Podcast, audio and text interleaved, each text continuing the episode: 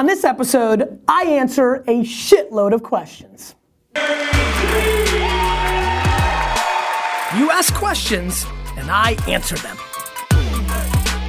This is the Ask Gary Vee Show.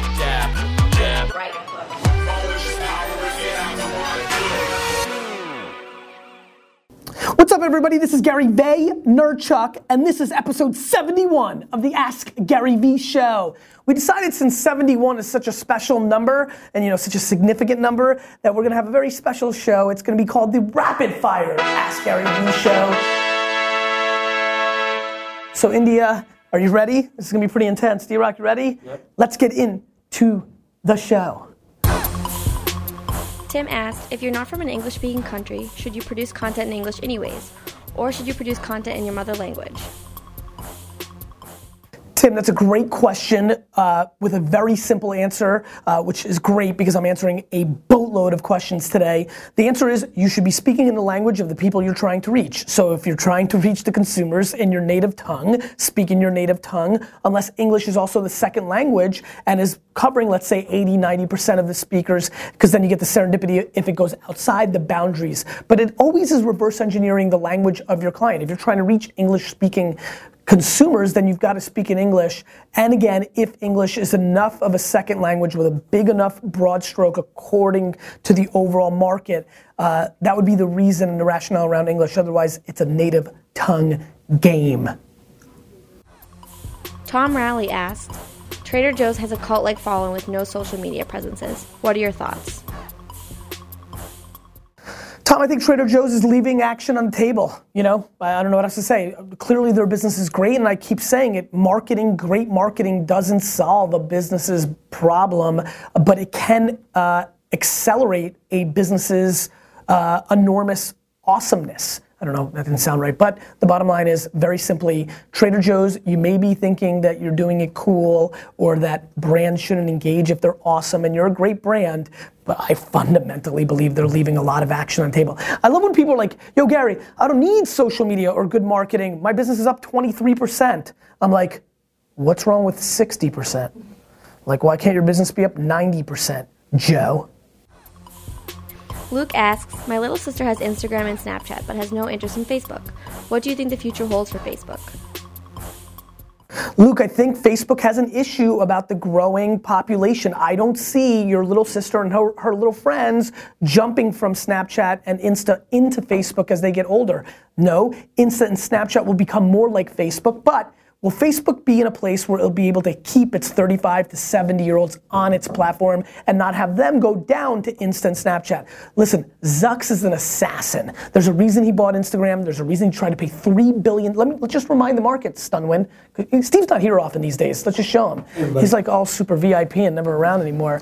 Uh, you know, he tried to buy Snapchat for three billion. So I think what the future holds for Facebook is if they keep crushing it and doing the things they're doing, which I think they're doing well, and they hold on to their 30, 32, 35 and above crowd, it'll be an enormous business. But over time, that will corrode over 15, 20, 30 years. But don't forget, Insta is the new Facebook right now. And so they've got a long lineage. They'll have to make sure that they get the next one after Snapchat. And uh, that's probably their biggest vulnerabilities for a decade out game. But don't forget, they bought Oculus. And so there's a, they're doing a lot of stuff. Look at them like a Google. You know, if Facebook is, is the infrastructure for over-the-top television or for free internet in America or has the number one phone in seven years, that wouldn't surprise me because that's where I think Zuck's leadership is taking them. Melissa asks, Hey Gary, morale in public education is low. How can I, as a teacher, help to create a thank you economy culture despite government mandates, ineffective curriculum, low funding, and most of all, high stress and pressure on teachers?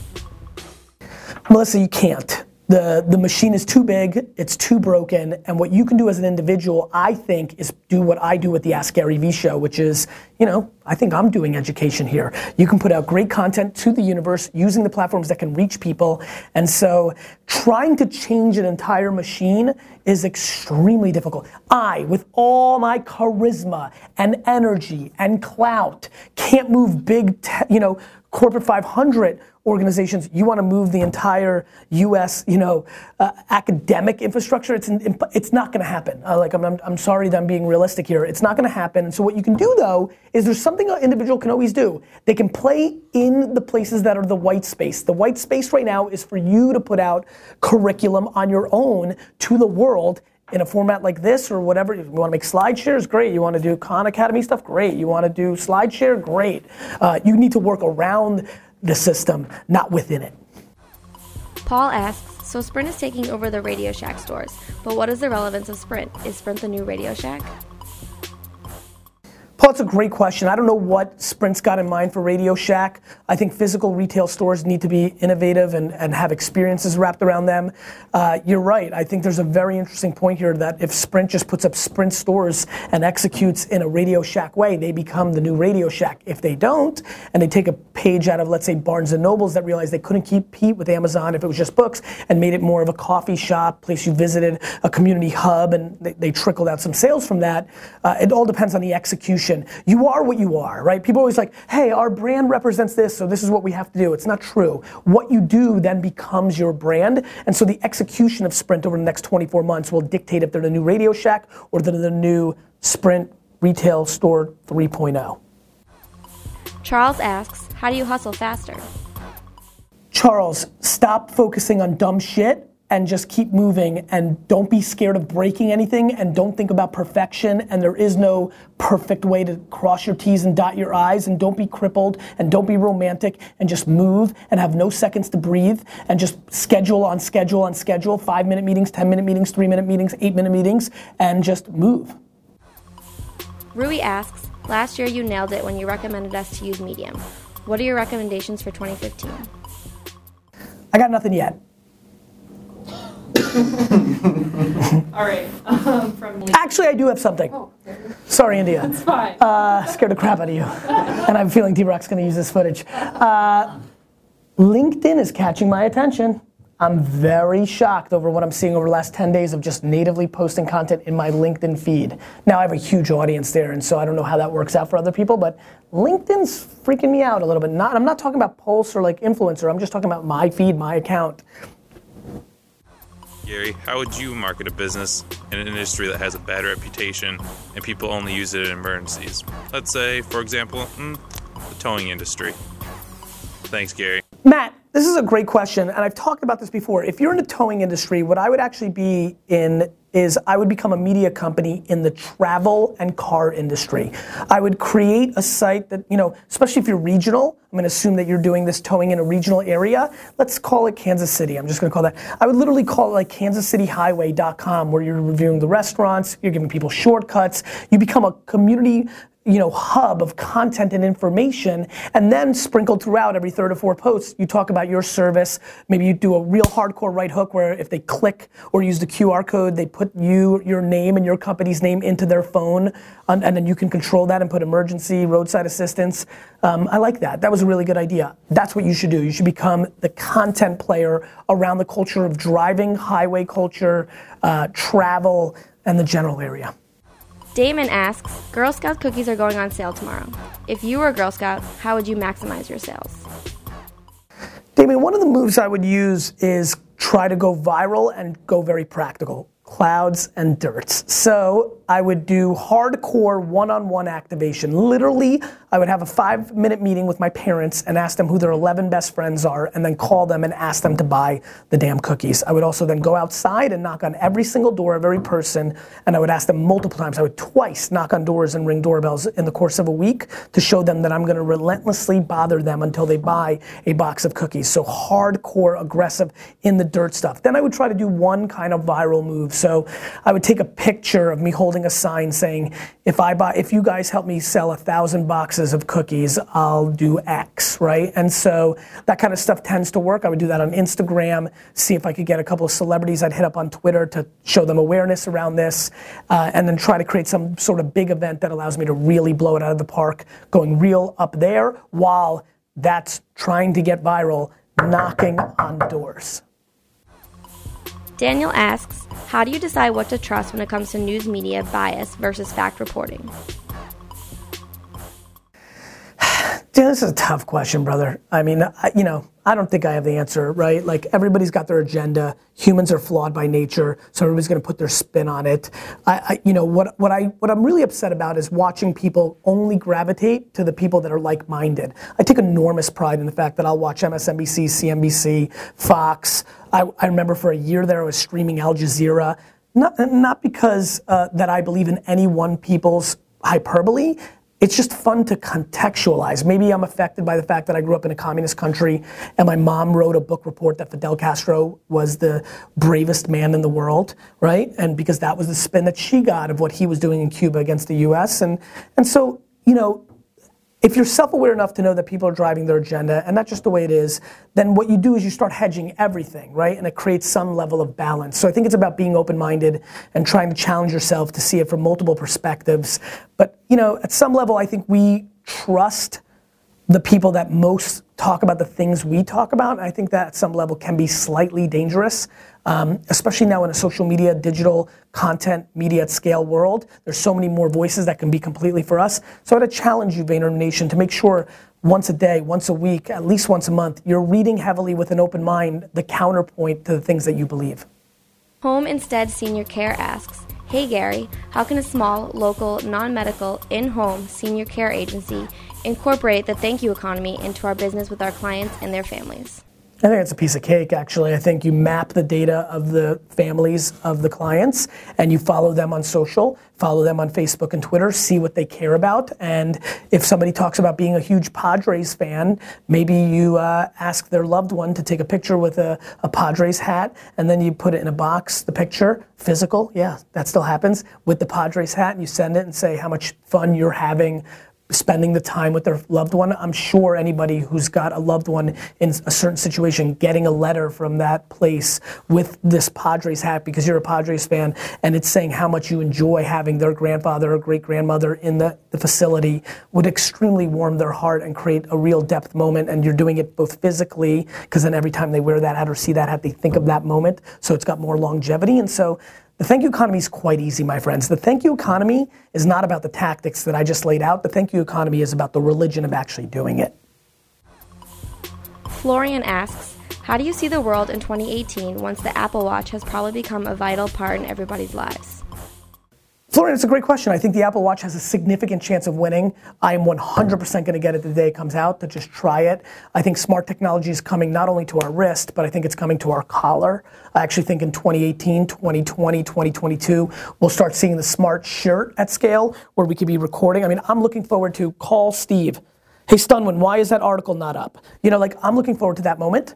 Uh, and so, you know, how has it changed? I, you know, anybody who thinks that the smartphone, which is absolutely the most important product in the world, um, anybody who thinks that that's where it ends is clearly not paying attention to how the world works. And so the smartphone will be trumped. Maybe there'll always be a device. Maybe we start putting it inside of ourselves. But I do think smart technology coming to other things in our world, our sneakers, our hats, and definitely our collars. I'm really fascinated. I invested in a company called Cord. Link it, uh, especially because they're based around voice, and I think voice over typing. I mean, look, everything ebbs and flows, right? Like, like there was handwritten, and then we went hardcore phone. And now we're back to handwritten, but it's thumb written. And I think we'll go back to voice. I think it's gonna look like this. Andy asks, I base my Instagram on pics through my GoPro. Any tips on differentiating my content from other GoPro accounts?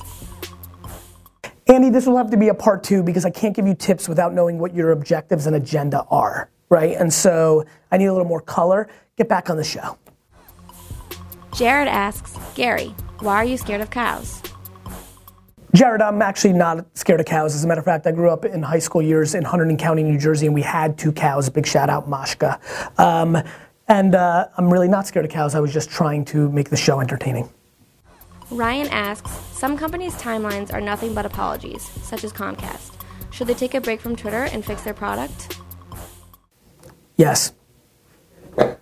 And even if your product is completely broken, you shouldn't be in full apology mode at all times.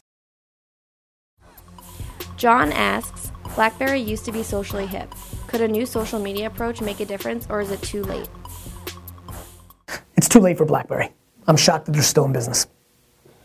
Erie asks, Hey Gary, my family has always believed so much in me. Back in the days, were you more afraid of letting yourself down or your family? You know, I've always been really worried about letting myself down more so than my parents. Kind of feel as though that would be a trickle down effect. If I worried about myself, then my parents would be proud. So, you know, I took a lot of pressure in my mom's belief in me. Um, I took enormous pressure on my dad's belief in me in the way that he kind of like set me up for success and gave me all that autonomy at 22 years old to run a company. Um, but it's always and forever going to be about me for me. You know, it's, it's a very selfish thing. I, you know, to me, it's um, I need to I need to make myself proud, and that's kind of how I navigate as a human being, and definitely as a businessman. And look, I'm not perfect and, and nobody is, and nothing. Uh, the people that know me the best, they know the only time I'm pissed and I'm feisty is when I'm upset with myself. Kyle asks, You get very personal when building your brand with the public. How personal is too personal? Where do you draw the line? Kyle, I think for everybody it's different, right? I draw a line heavily around the kids, right? I, I don't do a lot of stuff with Xander and Misha, um, but you know, but I'm also thrilled to put out a picture of me being on the toilet, right? Like, so like everybody's got different lines. Some people are very conservative, some people are extremely aggressive. Like, some people take photos nude, some don't even want to show their belly button. Everybody's got their own objectives, uh, their own agenda, their own north star of what's too much. Uh, for me, I just always go on gut feel. What might be too much last week might not be too much tomorrow. You know, I don't really. I don't really second guess my feelings. I, have done pretty well with them, and so for me, it's what I'm feeling of the moment. I like getting personal. I think it it allows people to get closer to you. I mean, I love doing this show for that reason, and so that's where I'm at. Autumn asks, I am wondering what everyone thinks of direct message on Instagram. Is it an untapped resource? Autumn, the problem with direct message on, on Instagram, right, is that what we're asking, is so far what I've seen is um, well, actually, you know, it's interesting. Instagram direct message is interesting because most people are not following too many people that they don't want to be following on Instagram. It's very different than Twitter and other places. I mean, really, if you look at the farm, I'd love to look at the big data of Instagram because I have a feeling that most of the direct message stuff is a hell of a lot more scandalous and a hell of a lot more inappropriate than I think people realize. I, you know, from anecdotally, what I'm hearing is happening with Instagram direct messaging is a hell of a lot of flirting and a hell of a lot of. I'm trying to look for the right words here. Um, so you know, because you're only following people you want to follow, I think I think from a marketing standpoint, it's hard to get into that because I look at it like texting. It's a place where people have no interest in having people market to them, and I would stay very away from Instagram direct messaging as a marketing tactic because I think it's an inappropriate place to go. AJ asks, How can I engage with an audience whose interests are private to them? AJ, great name, first of all. Uh, Facebook, Facebook dark posts. There's a way to use the interest graph to get to these people who don't want to talk about whatever misgivings or things they're embarrassed of or not interested in. Um, you can go and look at, you know, you can get into the MasterCard data and see what they're buying. Uh, you know, you could, there's obviously a lot of brands in this space. Um, actually, ha- hair loss, is that what we're talking about? Can you pull up, can somebody pull up Rogaine's um, Facebook page right now? Just for kicks and giggles, little real time action. Um, just gonna wait, I'm gonna wait. AJ? Uh, pretty small audience. Of course, nobody wants to talk about. Who wants to be like, oh, cool, I'm losing my hair. I can't wait to be a fan of Rogaine. But how big is it? Um, there's no brand page. There's like a default drug page that's 870 likes. There's no brand page for Rogaine. I'm gonna do some more looking. You sure? Nonetheless, the, as he's going through that, the 870 people that were okay with going on the unofficial page, there probably is a page. Um, because I think Steve will eventually find it, or there's alternative brands playing in the space. The truth is, there's a couple ways to go about it. Um, I would target uh, men in certain age groups. Uh, there's also female hair loss. The, the, Facebook has enough data for you to get there. Whether you're going after doctors' fan pages that play in the space, brands, again, it's absolutely correct that most people aren't going to talk about it on Twitter or follow, but some are and that's enough. And then what I would say is you get to the 4, 5, 15, 17 pages that people are fans of. you, you, you go against that and then you create a lookalike audience against that. You also take the data you have. I don't know if you're selling direct, but if you have any email data or anything of that nature, you can create lookalike audiences that's people's behavior is similar on Facebook, and that's where you're getting your scale from. You got something, Stefan?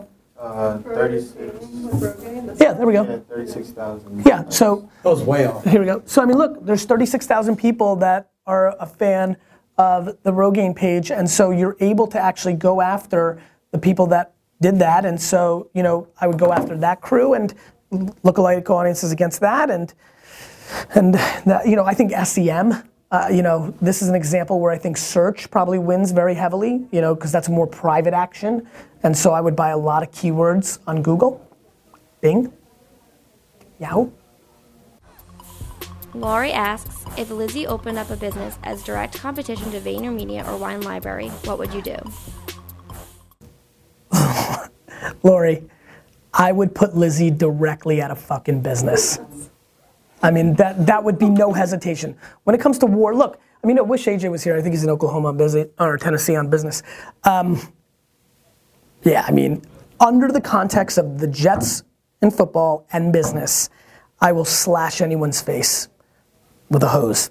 I don't know what that means, but I, if Lizzie's like, if I came home and Lizzie's like, ah, I'm starting Lizzie Media and we're gonna crush it, I'm like, that's great. I'm gonna put you directly out of business. That would be the answer. Mike asks, Gary, why do you put so much emphasis onto sports, such as the Jets? I don't know, Mike. Truth is, I really don't know. I mean, you know, when I psychoanalyze myself, I think the Jets specifically was when I was five, six years old, was the first kind of like Americana thing. I often like saying I learned how to speak English watching the Jets. I mean, at some level, it was really Scooby Doo and uh, the Great Space Coaster and Price is Right. But the Jets were really kind of that first American thing that I associated with the kids in the neighborhood around. And you get into, you know, you get into rhythm, right? It's like working out or reading. Like it, my cadence became like I watch the Jets, and then you go through all those emotions over 35 years. Um, you start really building a loyalty to it. The the downs and the downs and the slight ups and the downs. And so you know, I think uh, I don't know why I put so much emphasis around it. I don't really have the full pledge thing, but that's my best guess. Vivan asks, I am starting a wedding invitation and stationery boutique called Spoken For Co. I publish a post on the company blog every Tuesday. I spend 10 to 15 hours on each post. I create visuals to promote these posts on social media. However, I realize that I'm getting way more likes on my hand drawn lettering posts compared to these non hand drawn ones. What should I do? Vivian, you're spending way too much time on it. In my opinion, 10 to 15 hours feels completely disproportional to the value exchange that you're getting in return. You need to figure out how to do it faster. You also need to become a little less romantic, and you need to figure out what your micro version of that is because content is a gateway drug to opportunity. And I think your supply and demand or your value in return for the time is off kilter you're also in a space and you're part of this world because you love the design and the creation and you're an artist at heart. Um, and so I don't want to tell you what to do, but from a business context, and that's why you asked it on this show, I think there's an inefficiency there and you need to figure out how to make that 10 to 15 hours closer to one to two max, 45 minutes preferably, so you can do a hell of a lot more. Every Tuesday's not enough I need it more often. The only way I can get it more often from you is if you allow yourself to go faster. This was back to an earlier question in this marathon of T's and I's. I think you're going way too down the perfection variable. And so to prove out my point, I would ask you to try to do what you can do. Do me a favor, next Tuesday, spend two hours on it. See what it does and see what the results are. You may learn from that. And if, and if you hate what happens and there's not a lot of engagement, do it one more time.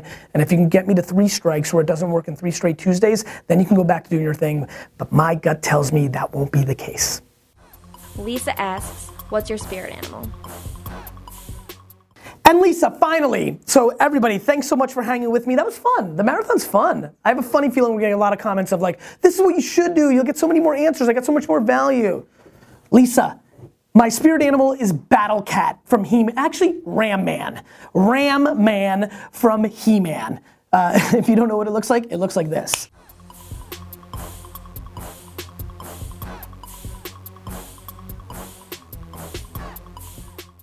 Question of the day What is your spirit animal? You keep asking questions, I'll keep answering them. I got nothing yet. All right, um, from Actually, I do have something. Oh. Sorry, India. It's fine. Uh, scared the crap out of you. and I'm feeling D Rock's gonna use this footage. Uh,